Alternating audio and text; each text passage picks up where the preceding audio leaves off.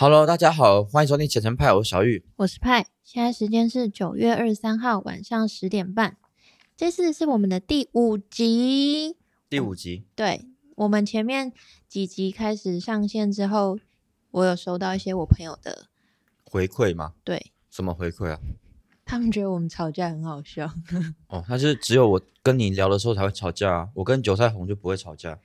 啊，我我朋友听，毕竟比较有那种知道画面感吧，因为认识我。啊你你朋友有在我们 p a c k a g e 上五星留言吗？我不知道，我我没有去叫他们做这件事情。我们是不是应该要去把留言的回复，就是嗯跟大家分享一下？你有看到什么有趣的吗？目前没有，那你的分 不行啊，我觉得 目前没有，你好了，在讲。那集集多一点好了，集多一点再一起一起聊好了。就是呃也有什么话想喷我们，也可以直接跟我们说。就是不要喷太用力，我我玻璃心。然后哦，有人跟我说，你一直在那边跟我说拉回正题，拜托，我觉得我根本就没有离题，好不好？你要你要认真听我的问题。我们就只有一点点时间啊。你知道我之前 YouTube YouTube 就是在拍影片的时候啊，我只讲十分钟的东西，我都觉得我在浪费大家时间了。然后结果我现在三十分钟，感觉好像都没讲到什么可以带给大家一些收获的事情，我就觉得很心里很不安。你知道你知道我刚认识你的时候，我觉得你讲话超像直销的，啊、就你的为什么？就是你讲话的方式啊，你刚刚那一段就你刚刚那段就那种很正向，然后觉得对人对未来要有画面跟想法，然后每天不停冲刺，然后又而且加上你自己本身是在就是投资理财领域有研究，你就会整个一直散发一种那种业务员的味道。啊，你不就是这样才喜欢我吗？你是不是误会了我什么？不 然你是为了什么？因为我长相。没有，你还是误会了什么？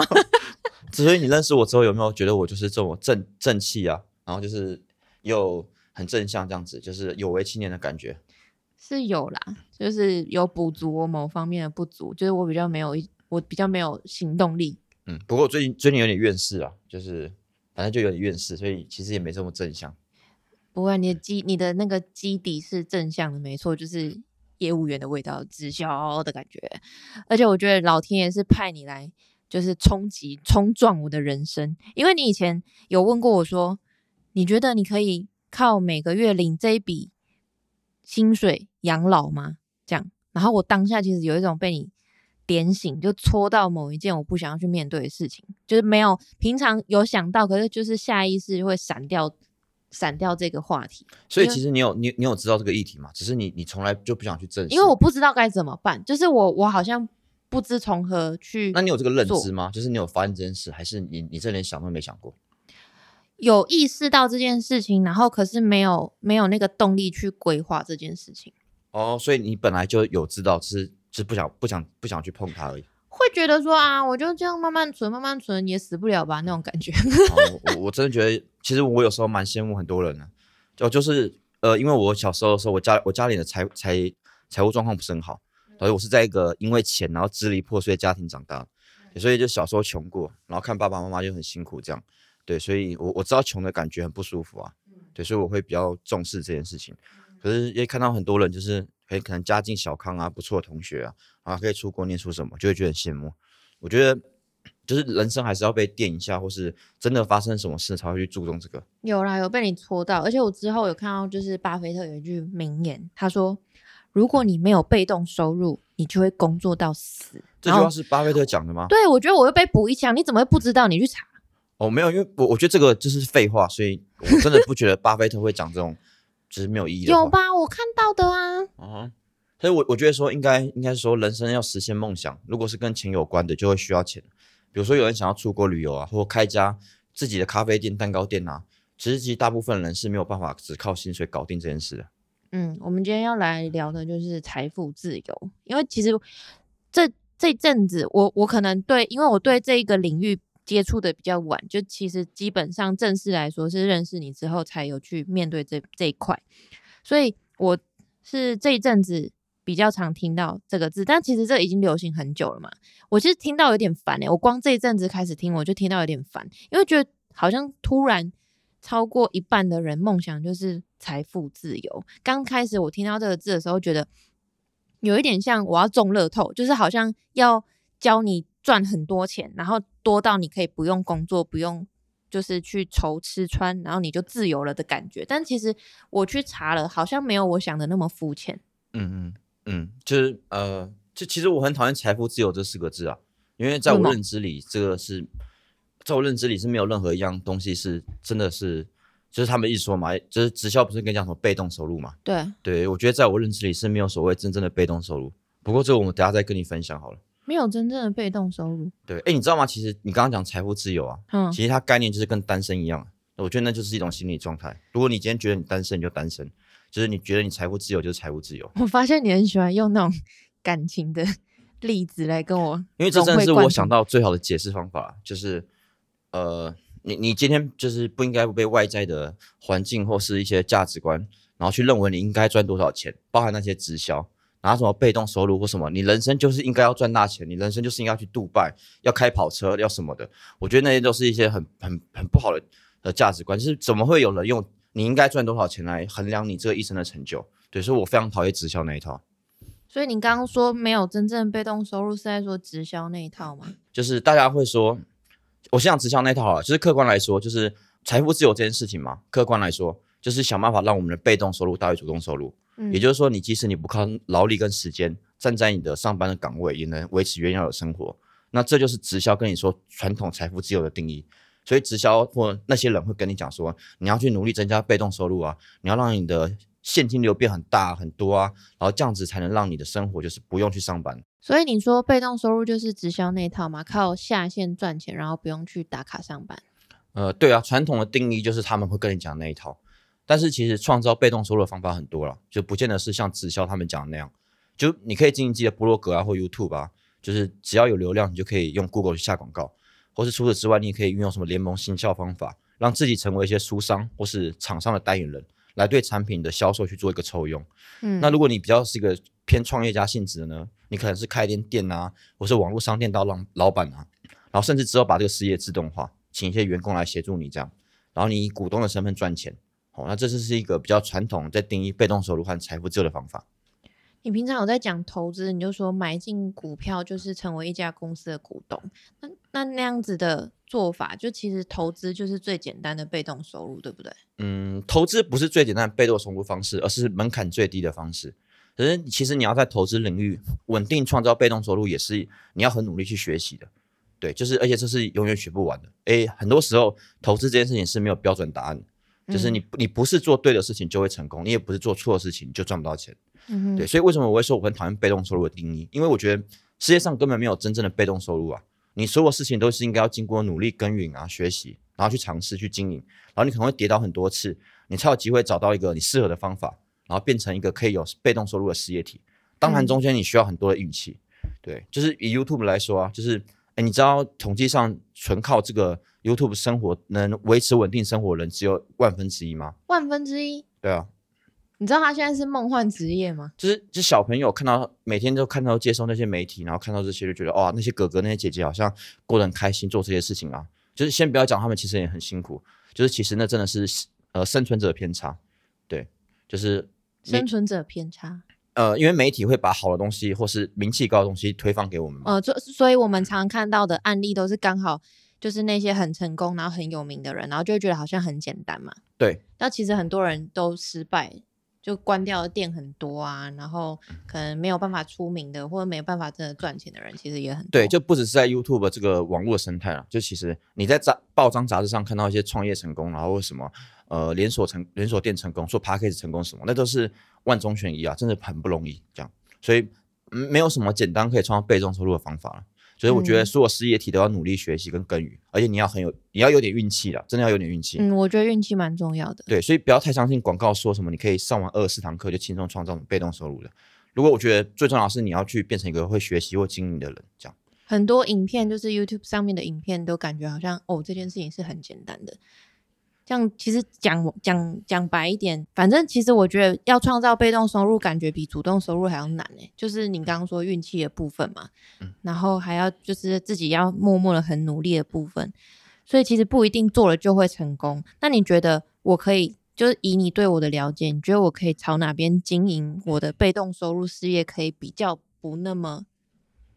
我觉得这就是就是呃，我觉得要要创造这个。我们说这个叫微创业，或是去尝试不一样斜杠之类的，就是你一定要从你的兴趣和你真的热忱的事情先下手。比如像你喜欢画画跟设计嘛，嗯就是其实很适合建立这种个人的艺术品牌，或是一些对，就艺术品牌，你可以把自己的作品放到网络上与人交流，好，或是用自己的微博这样，然后或是去画一些可爱的插图啊，当 Line 的贴图这些，那那些东西都会，那些东西就像出书一样，就是你可能只需要下一次苦功，然后后续就会源源不绝的金流。对，当然啦，前提是你的东西要有人喜欢这样。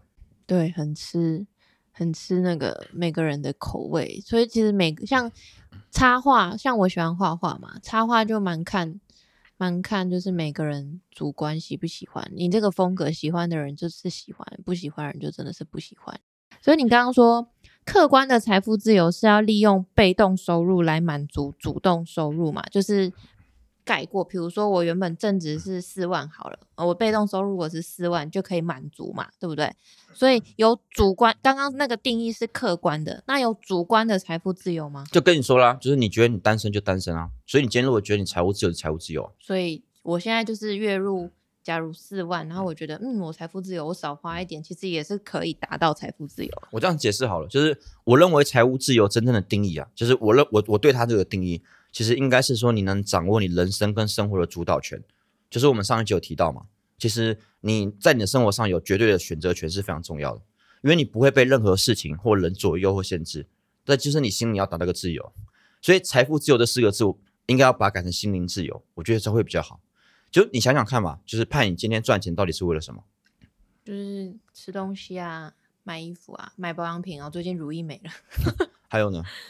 还有就是嗯、呃可以偶尔出去玩啊，然后跟让家人过比较好的生活啊，偶尔可以买买他们需要的东西给他们，或者是像捐款帮助一些嗯，机那个机构，像我小动物，小动物。像我每个月有捐那个绿色和平，我不确定，就是如果有人了解他们组织还是什么的，反正我只是单纯的表达我有定期在支持他们。对，就是你会发现你讲的每件事啊，就是都是你选择你想要的嘛，就是呃，你可能觉得这件事重要，然后你去做，对，对。可是你心里面发现你，你大部分的事情，就是应该说没有任何东西啊，是是你这辈子必要的。例如你刚刚说你想去吃东西，你可能赚钱是为了吃更好的，但其实你可以不用吃这么好的，你也活得下去啊。其实我说真的啦，就是人其实你一天一百块，其实就活得下去了。我说吃台北不行，台北真的不行。没有，你先听我讲，我说吃饭就只是要让你生存下去，不是要让你就是你说吃的很不营养，就是纯纯粹活下去吗。这是一个比较极端的例子。我我只是想表示说，其实我我们生活上很多时候是花了不必要的钱。就是你看电影，就是你刚刚讲你看电影嘛，你不看电影你也活得下去啊。就然后你也你也不一定要拿钱回家，然后你也不一定要帮助社会上那些人啊。这纯粹都是你的价值观让你觉得你应该要怎么样做这件做件事这件事情。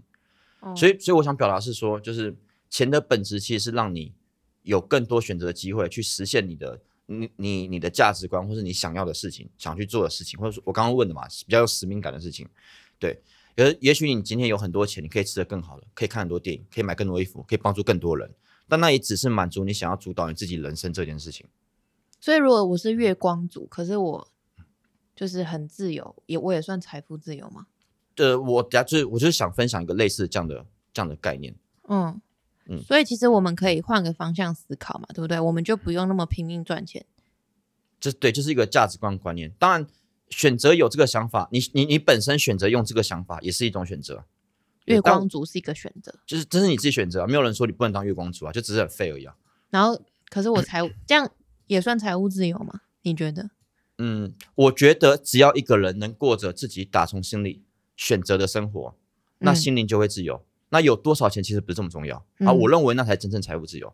因为我已经说了，财富这两个字，大部分人都认为是直接会等帮跟钱画上等号。嗯但你要想，钱这个东西本身就只是一个媒介。如果你呃，像我自己喜欢看金融史，然后你会发现钱这个东西，它以前不要钱嘛，最早以前它是以物换以以物品换物品，对，对，它只是为了要方便让我们有一个定价的东西，这中间的媒介让我们去做完成我们两个都想做的事情。嗯然后随着后面的经济活动慢慢演变成现在有个货币，有个金金钱这件事情。嗯那回归到本质，钱它的最重要的功能就是说满足我们两个都想要做的事情。所以回归到本，回归到我想说的就是说，财富自由这个本质其实就是你你心里的想法的自由。你有这个财富，你有这些东西，你会比较容易去满足你心灵的东西。好，那如果你知道这件事情的话，你其实换个角度想，就是我不需要钱，我也可以去让我的心灵很开心、很富、很富裕啊。我可以换个角度去想，不要透过钱这件事情。如果照你这样讲，其实财富自由跟知足常乐好像有一点类似嘛，就是它只是一个观念，不是不是用你的钱的多寡，比较像是一种生活的方式。但是因为它财富两个字在前面，所以它让我以为要很多钱才会有自由。你其实你仔细去看那些有些啦，不是全部啦，就是很多有钱的人拼命的那些富豪啊，他们其实过得不是很快乐。对，可能是因为他们的使命感或者他们责任或义务变得很多了。钱不知道怎么花，我觉得这个这还好，主要是因为我可以帮你。真主要是因为真正的满足他们的不会是金钱这件事情啊。其实你到后面就发现，其实真正能满足你的不会就是你心自己心灵，或是你自己有没有达成你自己人生或生活的样子。那就是我讲的，就是你你的你的生活要有个一点使命感。那嗯钱有钱只是能帮你增加选择的机会而已。对，所以呃，我不是说有钱就一定不会快乐啊，或是快不快乐，快不快乐跟自不自由本身应该跟一个人的心灵与价值观有直接关系。就如果一个人身心很健康、很富裕，那我觉得钱只会让他更富裕，让他更多选择机会。嗯那相反的，如果他本身就有个问题，那你变有钱，他只会有更有更有这个问题而已。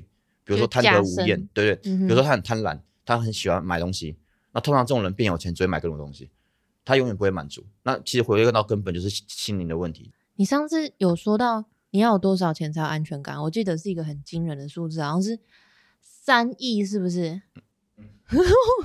三亿耶！我是不是眼界太小了？我完全不会想到我没有那样说吧，有我是说你说三两亿还是三亿？我是说我这辈子的目标是要赚到三亿。那安全感的话，我觉得大概三千万就就有安全感吧。真的吗？对，哎，你知道世界定义有钱人就是三千万台币吗？就大约是一百万美金，美金。所以国外的啊那些书才会说什么百万富翁啊，million 百万富翁这样子。对，所以资产其实低于在台湾呐、哦，在全世界都一样，就是换算成台币，你资产低于三千万的人都不叫有钱人呢。你们不觉得这是件恐怖的事情？就是你去三，千万买一间房子就没了没。有没有人会把三千万直接拿去买一间房子，大家都用贷款啊，就是笨蛋才会拿全部的钱去买买房子。好啦好啦可你，要你要想三千万嘞，你你工作你工作四万块很厉害啊，四万块五万块，四万块很厉害吗？假你就假你说在你上一集跟我讨论的中位数，我差不多就在那里。好，你看你想嘛，你五万块你一个月可以存多少？两万最厉害嘛，两万。好，你你上三千万你要存多久？哦，这这超过我超过我的那个这是脑袋计算对，这数学太难了，我们不要算好了，反正就是很久啊，所以这这是很可怕。我觉得三千万才叫有钱人。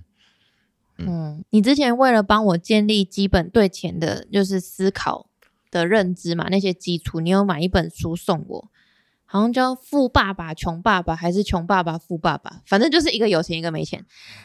一本看封面我完全不会想要去翻的书，嗯，对我我真的觉得不太好看。然后，但是看完之后，觉得它很像在看一本财务跟心理的书，就融合在一起的书，有一种突破盲点的感觉，很像在看故事书，不是很硬。然后看我都看完了，我已经那本已经看完了，然后有开始想要就是去正视自己的财务状况，除了除了跟你相处之外，这本书也是有对。呃，其实那本书不是像你讲的财务跟心理，那本书主要是在讲会计结合财务思想的架构。可是我看完，我有觉得跟心理有一点相关啊。哦，你喜欢看这种书，其实有更多书可以推荐你啊。对，就是啊，我知道之之后拿给你，因为我前阵子蛮喜欢看这种金钱跟金钱跟心理建立关系的书。对，因为嗯呢，你可以，你可以，你可以打破一些你职涯或是你生涯上的盲点，你会发现好像钱真的好像不是这么重要。哦，当然我我像我前面讲的，就是说我我提倡我对财务自由的定义是心理的自由嘛。对，对，那但我本身是是是觉得不应该只有那样的，因为我认嗯为，我像我刚刚讲的，就是你虽然可以那样想，但是你有钱还是有增让你增加很多选择权的机会，这样嗯，对，所以我会觉得说你应应该要去拼命做一些有使命感的事情，那你需要一些资源。那我自己的人生规划跟我的呃人生目标是往这方面去，要想要多赚一点钱，对，是为了要达成我自己的一些使命那种感觉。嗯然后刚刚讲到那本书里面有一句话，我特别的印象深刻。他说：“世上到处都是有才华的穷人。”我觉得很惨哎、就是我，像，我有有才华的穷人，对，就是他明明就有才华，可是他没有，他没有那个能力去让自己变得你怎么知道自己有才华？你是怎么定义这件事的？我我我比你会画画，有吧？有我没有吗？嗯、就你你这我我不我不知道我不知道要怎么定义一个人有才华，是是没办法，就是我我我通常不会觉得一个人他嗯、我觉得一个人他有他就是 擅长的地方，我觉得就算是有才华。OK OK，我我评价一个人不会用他能力或才华这种来评价，那你用什么？我我会觉得他对他有没有做一些对这个社会有贡献的事情，或是对别人有帮助的事情。然后我自己的价值观是比较会喜欢这种人，对，就像就像我其实一路走来就是受很多前辈的提拔或是帮助，那我觉得那些人在我心目中，虽然他们可能能力不是这么厉害，但他们愿意去带一个人或帮助一个人，我觉得那个对我来讲就是一个成，很很值得成，这这这值得尊敬的人这样。那我朋友有烦恼的时候，他打电话跟我讲，然后跟我诉苦，我听他讲两两个小时，我帮助了他。你有觉得我很棒吗？我觉得我觉得 OK 啊，但是你要想，就是你没有，你如果只是听他抱怨这件事情，其实本身就是一两次还好，你三四次就在浪费大家时间，你其实没有根本的解决他的问题啊。我觉得如果你真的真的想要帮助你朋友的话，你要去想的就是说你要怎么协助他，然后让他成长，然后他下次遇到这个事情可以自己解决，有啦，我觉得我有。对啊，不然就是很浪费大家时间。嗯嗯，好了，好了，我们我们回到我们财富自由了 又把我拉回来。好，所以其实我觉得我们只要改变心态，还有对钱的态度，其实在我们的生活中可以有很大的变化嘛。那哎、其、那我想到一个，就是这个一定要分享，就是哦，这这五年还是六年以来，就是美国有流行一个非常有趣的运动，叫呃 FIRE FIRE 族 F I R E。那它的它的英文就是 Financial Independence，就是财务独立，然后 Retire Early 就是提早退休，财务独立提早退休。对，那这个东西已经慢慢烧到台湾来了。嗯，就是它让很多年轻人觉得说，哎，对啊，我改变我的价值观，改变我的想法就好了。为什么我一定要去拼命的去工作，然后拼命的好像把自己压榨，然后为了要买房什么的，然后去赚赚钱，这样不开心？我其实可以就是呃平衡我自己的现，就像我之前提到提到嘛，理财要平衡现金流嘛。对我，平衡我现金流，然后我后来只去仔细想想，我要怎么让我的生活节俭一点、轻松一点，那我就可以过着一个提早退休、很自在的生活。有点像嬉皮的感觉吗。不是嬉皮比较消极一点，它比较像是一个觉醒的运动，觉醒，就它帮助人们重新思考了自己真正想要怎么样的生活，然后自己应该如何使用自己的时间、金钱，然后精神与力气。对所以 FIRE 族跟财富自由是有很在 FIRE 族他们的世界里面，当他进入了 FIRE 族的生活，他们就是财务自由。他们会这样跟自己讲，就是他们会认为说，我今天不用赚很多钱，可我今天认真的去思考说，觉醒我自己心里去想说，我的生活到底哪些是必要的，哪些是不必要的，我留下必要的，然后我不要不必要的，那我其实不用花那么多钱，然后嗯我就可以靠着一些基本然后安稳的投资，然后去把现金流平衡掉，然后过得不用去当正职工作生活。那他们最重要的目的其实就是，就就不是不工作，然后游手好闲，他们是希望能把自己的心思跟人生，然后做他们真正喜欢做的事情。那这其实才是我认为财务自由真正的目的啦。那每个人都有可能达到财富自由吗？当然啦、当然啦、这不是一个就是好像一个名额，好像就一千个人，然后就那一千个人这样。每个人都靠被动收入，很像什么直销在拉下线。我又歪掉了。我在讲就是就是不要再用被动收入这件事来跟财务自由画上等号。我真的觉得讲这些东西的媒体跟那些人真的很智障。真的很多人在讲啊，对，就是其实不是这样啊，对嗯，就就我讲的嘛，你就把它想着就是谈恋爱，就是你觉得你单身你就单身啊。好了好了，一直讲这个。那你觉得你单身吗？我当然不觉得啊。对我我小我一点我一点自由都没有。你在讲，你在讲，都去林森北路打牌，你还在讲，我我的社团就约林森北路打牌啊，都跟我说要去林森北路打牌的，然后半夜没有没有没有 打那个游戏王啊，各位。嗯财富自由，你还会打游戏王吗？当然，那是我人生一定要做的事情之一。哎、那就我我总有一天要代表台湾，然后在什么游戏卡某个游戏界里面，然后去出征别的地别别别的国家，这样，这是你所谓的使命感吗这？是我使命人生要必必要完成的使命感之一，其中一个。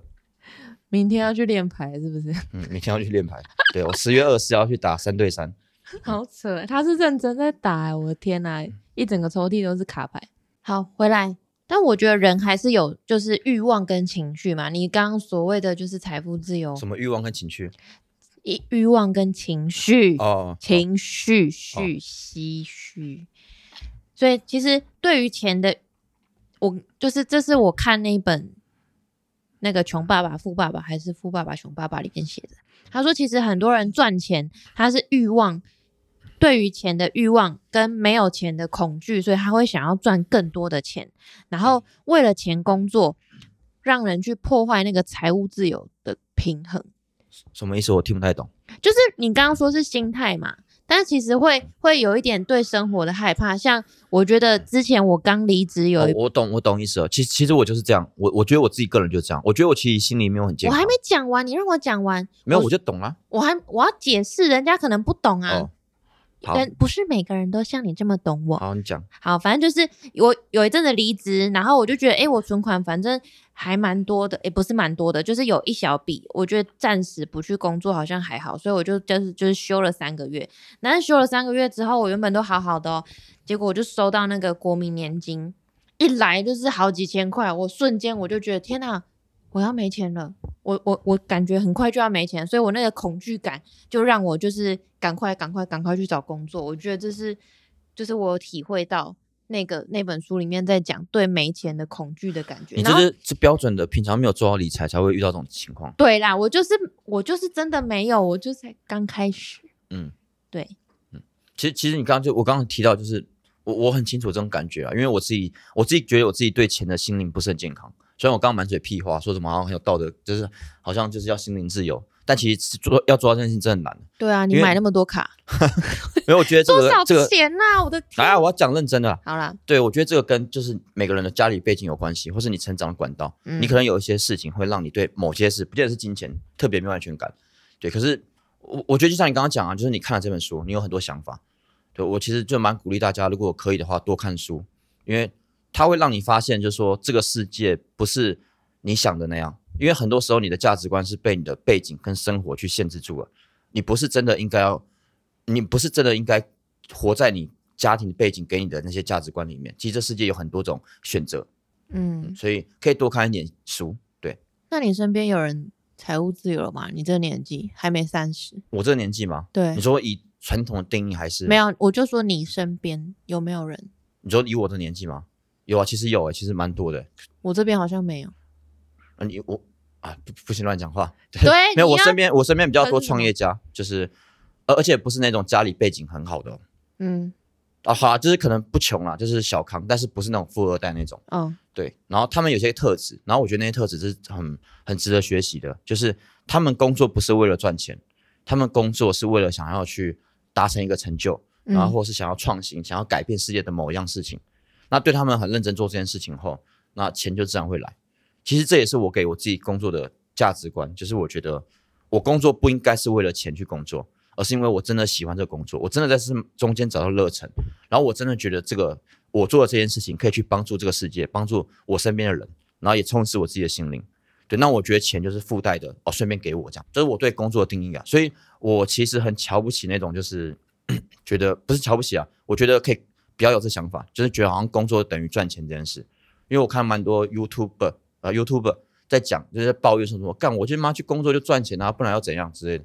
有吗？有这样喷的？有啊，哎，我可以不行，他太有名了，他被泡。不行不行，你不要这样，你还小虾米，不要这样。对啊，所以我觉得就是最一般最一般，我我自己的定义最一般的财务自由应该是工作很久之后，然后存一笔钱，然后退休。你这就不是财务自由，你这只是存到退休的钱而已啊。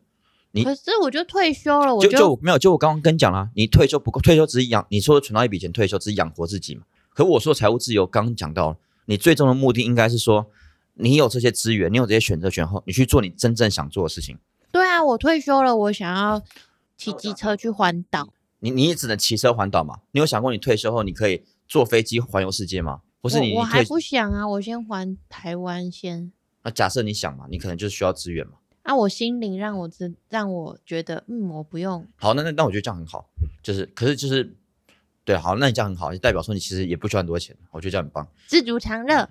像像有些跟跟你一样喜欢画画的人，他可能想要办自己的画展，国际画展哦，那就是需要很多钱哦。就是如果你没找到投资人的话，哦，这真的，对，所以你你有些想过，就是你不只要退休，你还要就是有能力去做一个你真正是需要资源才做的事情。那你会觉得说你，你假设你今天离开了，你会觉得说你好像没有遗憾。所以我觉得要想办法让自己不要遗憾，这样。嗯，你有想过你财务自由要干嘛吗？然后我觉得很明确啊，对啊，觉得我我自己是希望我自己三十岁以后就不要在公司上班了，快了呢，还可以还可以啦，以自己的规划应该是还可以。我已经三十了。哦，比你小一些。对，就是就就是啊，回到你刚刚问我的，就是想要干嘛？对我我我我的人生目标从事教育啊，但是那个教育不是当老师，就是我我想要去分享一堆我的有帮助到我，然后也让我呃到达某一个状况，很让我更好的一些想法，可能是写书啊，然后可能是演讲，然后可能是可能是拍一些影片跟大家分享。成为一些有成为一个有影响力的人吗？我觉得影响力不至于，但是我希望能帮助到真正想要变好的人。就不管说是在理财方面，对，就像我可能我可能之后又开始写程式，我之前是念资讯的嘛，嗯然后我可能也会去分享就写程式的东西，对，就是就是因为我受到太多人的帮助了，然后他们都是真的是打动心里想要让我更好，然后我知道教育的价值是很高的，那些是钱没有办法衡量的，对，所以我的我如果真正财务自由，我可能会专心做这件事情，对，然后你知道还有一个有趣的事情就是。就是我现在不是有在 YouTube 分享这些东西吗？对，就是其实我刚开始要做这些东西的时候，我的我的我的恩师或者我尊敬的人都跟我讲说，我做这件事没有意义，浪费时间。他们觉得说，等你今天哪天真的变有名或变很厉害再来做，才会有人听你讲话。哎，我有跟你分享过的欸，有然后那时候我就跟他讲，我就觉得这样这样是不对的。就是我觉得，如果你一个人真的要去做一些你想做的事情，你不要去怀疑，你任何时候都可以开始做。对，不不是说等我有名才开始做，而是我要真的做了，我才有办法变有名。我觉得这个这件事很重要，这件事跟钱没有关系。就因为如果今天你是因为钱，然后来决定你要不要去做这件事情的话，我跟你讲，你今天有钱了，你也会不会把这件事做好？因为那根本不是你想做的事情。好，那回到我们今天财务自由的话题啊，就是我认为财富自由的本质就是一种心灵状态。对，那我觉得即使你没有很多的钱，但是你心灵是很自由，很确定你自己要干嘛的，然后很努力去做。其实那个那个那个给你的价值是比财富自由还要更珍贵的。跟大家讲，他平常真的讲话就是这样，干是不是很正向？很 干像传教，很像直，也不是，就是很正向啊。然后真的是充满着使命感，这样。我如像你刚刚讲了那么多很就是嗯，鼓舞人心的话，我这样分享我财务自由的要做的事情，就觉得好。就环岛吗。不是啊，我如果财务自由，我想要就是每天去运动，因为现在其实下班之后就很累，就算办了卡，嗯。就是还是会懒得去运动，因为嗯。太累。我想要去练屁股，因为我现在屁股每天坐着就变很大，我现在有一件裤子穿不下去，真的，然后真的屁，然后我想要每天听音乐、画画，然后把自己搞得脏兮兮的，然后办展览，然后让喜欢我的、喜欢我画的人来看，然后我也不会不会太在意说画有没有卖出去，反正就是过我自己开心的生活，这样。我我觉得这样很好啊我觉得这样很好啊，就是这这就是对，就就是我觉得这是你的选择吧。嗯哦，还有一个我就是觉得很重要是，你不要让任何人批评你的想法，也不要让任何人批评或决定你的。就像刚才财务自由可能是你的梦想，也就是你做那些事啊，不要说财务自由才做，就是你不要让任何人批评说你你有钱或没钱应该要怎样，不应该怎样，因为因为你的人生是你自己选择，你不应该让任何人限制住。那我们也不应该随便批评别人嘛，对不对？对啊，所以你不要批评我。我没有批评，哎、你你你从你从跟我在一起后，你跟我讲这些想法，我就说我哪一天一定要帮你用个工作桌、工作室让你画画，你是不是我现在都几乎一半都帮你搞搞定啊？对，你有自己的工作桌，然后你有自己的你有自己的工作环境什么的，有没有？我我那我在批评你？有啊，对啊，我就嗯我就把你当成那个我就是要帮助的那个人呢、对对我就是要我，你要先帮助好我，你才会完成你伟大的梦想啊，对啊你才会帮助你才会帮我洗衣服、晒衣服。对，刚刚外面有一只虫，他就把我放在外面，就是跟让我跟那只虫一起晒衣服，他没有要出来救我的意思。那个这个虫太可怕了。大只，而且我觉得伴随着回来回来，伴随着财务自由，很多就是一起兴盛的一些话题议题啦，比如说极简主义啊、断舍离，嗯之类的，我觉得也是最近一直热烈在讨论的。嗯，这也是我之后想要学习的地方。我先把我的理财规划做好，嗯之后我要来实行。我我觉得呃，总就拉回来讲这件事，就是我觉得就像刚刚提到的话，你要创造被动收入，他们说的被动收入啊，其实有很多种方式。那投资理财本身就是一个相对入门很简单，而且大家都应该可以去做的事情。那你做这件事情，假设你是没有很认真做，就只是做个大概，然后让自己更好的话，哦，也许财务自由离你还蛮远的。但是如果你真的哎今天有心想要去呃认真研究一下这个东西要怎么去执行的话，然后配合你自己的专精、你的本业，比如说我举个例子啊，比如说你喜欢画画，那你学理财去学投资这件事，你对整个商业事业的架构就会更有清楚的逻辑。那你就会知道说，你怎么把你喜欢的画画这个东西结合商业这件事情，变成一个事业体。嗯，好，那你从那个商业的角度切回来，你就可以同时去画画，然后你又赚到钱。那这就是一个，这也是理财的一环，因为创业本身就是理财的一件事情。嗯，因为我已经说了嘛，你当老板本身就是投自己自己的自己的公司，对，所以啊，这时候再跟大家分享好了，就是我对很多人生价值观连连接到理财这件事情会有一些想法。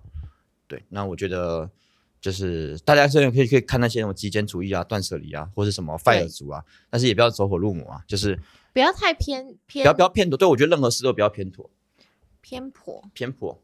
嗯，嗯，就就是是你虽然可以心灵很富裕，然后不要太多钱没关系，但是你要知道，假使你今天心灵富裕，你又有钱，你他妈又可以做更多事情。然后我觉得那时候你能创为这个世界或为你自己人生或你爱的人带来的价值，会远比你想象中的多。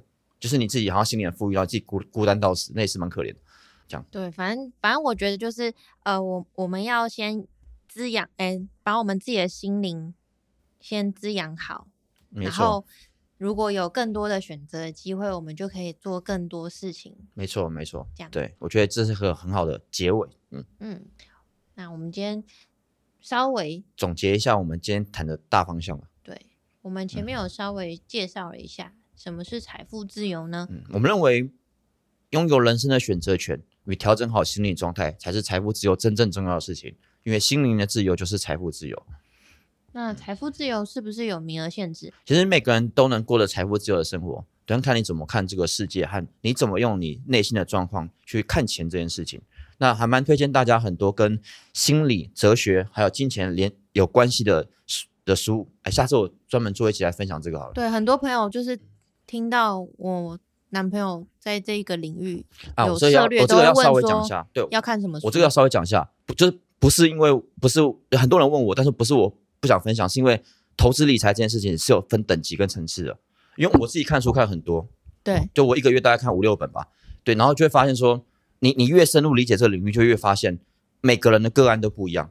如果我今天不知道你的状况，然后我推荐一本书给你，那个东西可能对你没有帮助，反而会害了你，因为那可能是需要更多专业才去能去执行的。